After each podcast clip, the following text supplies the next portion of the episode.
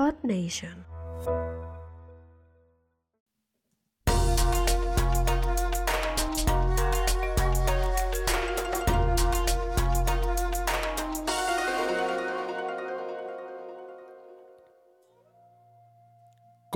Ninja, ¿qué tal estás? Estamos en el episodio número 5 de esta serie de, de podcasts en los que te estoy contando la historia que hay antes de que me convirtiera en un ninja.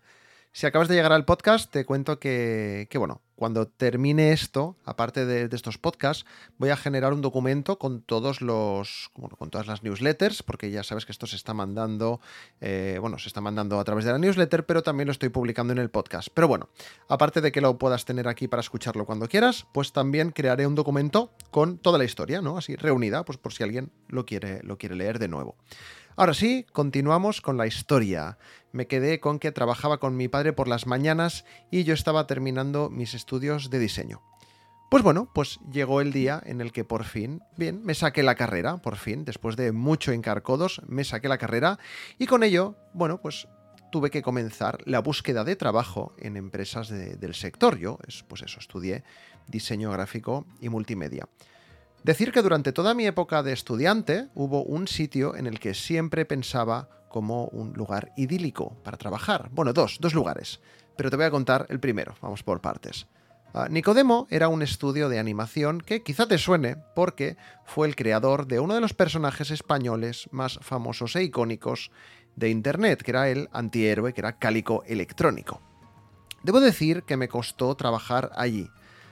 Tras enviar varias veces mi currículum para hacer prácticas en esta empresa sin respuesta, no fue hasta que tras varios eh, emails más, eh, asistir a charlas en las que los fundadores hacían, ¿no? y, también a través de algún mensaje por Twitter que les mandaba, pues al final logré que me cogieran como empleado en prácticas. Va, va, que básicamente entré por pesado, ¿no?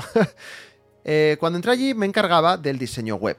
Además del proyecto de animación principal, al final y al cabo era un estudio principalmente de animación, pero ellos también realizaban webs pues, para clientes y para sus proyectos más pequeños y bueno, y para los proyectos que tenían de Calico Electrónico y demás series webs que tenían. Eh, lógicamente todo esto necesitaba de una web, pues ahí estaba yo encargándome del diseño web.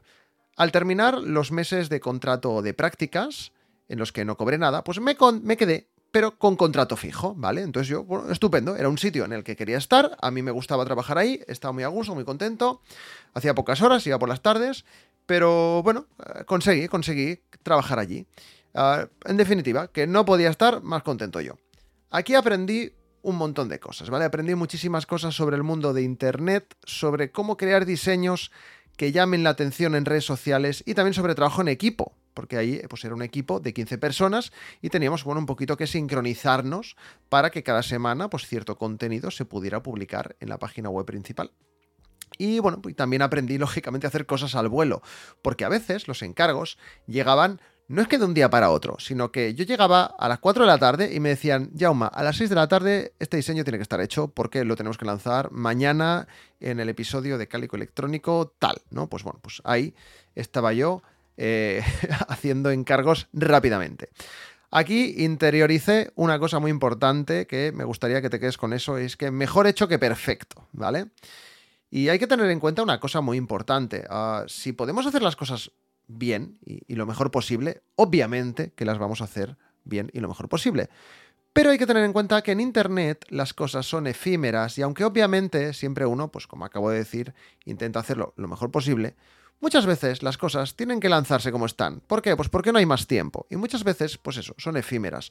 Vas a hacer una cosa y mañana la gente no se va a acordar. Ha, servido, pues, pues para algo puntual, ¿vale? Con lo cual, pues tampoco vale la pena que dediques todo tu esfuerzo en hacerlo lo mejor posible. Porque a veces, pues eso, pues vale más la pena invertir el tiempo en otras cosas. Desgraciadamente, llegué a la empresa en sus últimos días. Estuve, bueno, estuve un año y medio, dos años o así, hasta que la empresa cerró por quedarse sin fondos y bueno, y tras estar algunos meses sin cobrar, eh, bueno, pues, eh, pues así, la cosa terminó así. No sé si esto se puede decir o no, pero bueno, han pasado ya más de 10 años, o sea, creo que, no importa. pero bueno, sin embargo, me llevé muy buen recuerdo de uno de los jefes. Eh, había más de un jefe, no solo uno, pero me llevé muy buen recuerdo de uno de ellos y también de su mujer, que también trabajaba allí, y que luego ella fue la que me fue pasando encargos freelance cuando yo no, no tenía trabajo. Así que, bueno, aquí aprendí tres cosas, ¿vale? De esta experiencia. La primera, y es que lo que más ilusión te puede hacer, eh, también puede terminar dándote una hostia en la cara, ¿vale? Eso, importante. A mí me hacía mucha ilusión trabajar en este sitio, pero al final, pues bueno, la cosa no terminó, ah, pues bueno, lo mejor que podía haber terminado. En definitiva, pues eso. Las cosas que parecen bonitas, al final pueden no ser tan bonitas o no terminar tan bien como parecen. Segunda cosa, que me estoy enrollando. Llévate bien con todo el mundo, ¿vale? Nunca se sabe. Bueno, yo conozco gente que a raíz de esta situación, pues bueno, pues acabó mal, acabó mal con la empresa. En mi caso, pues bueno, eh, decidí no acabar mal, no, no denunciar a la empresa en este caso, ya te digo, estuvimos pues meses sin, sin cobrar, pero bueno, yo decidí, pues bueno, no, yo no puse ninguna denuncia, yo me llevé bien con todo el mundo. Y bueno, ¿eso en qué, en qué repercutió? Pues bueno, pues que cuando la empresa no existía y yo no tenía trabajo, pero ellos sabían que me encargaba de temas de diseño, pues me fueron pasando faena de otras cosas en los que ellos estaban trabajando, pues después de, cerrar la empresa, en pues, pues cosas de agencia, cosas freelance. Entonces, bueno, pues eso, nunca se sabe. Intenta llevarte bien con todo el mundo o por lo menos no llevarte mal, ¿vale? Quédate con eso. Y bueno, y tercera cosa, pues que en Internet nada es para siempre, ¿vale? A veces nos pensamos que tenemos un proyecto que se ha hecho muy grande y pensamos que esto va a ser infinito y no, nada es para siempre. De hecho, me supo muy mal que la empresa cerrase porque, bueno, aparte porque me quedé sin trabajo, obviamente, estaban preparando un largometraje que tenía muy buena pinta y pues al final no pudo ser, al final la cosa quedó ahí en el aire. En fin, por suerte, mientras trabajaba allí, yo ya había terminado de estudiar y, que no te lo he dicho, lo estaba compaginando con otro trabajo, pero eso te lo voy a contar en el próximo episodio. Ya está, lo dejo hoy por aquí, creo que es el más largo de todos los que he hecho hasta ahora. bueno, pues muchas gracias por escucharme, como digo siempre, y nos vemos en el dojo. Adiós.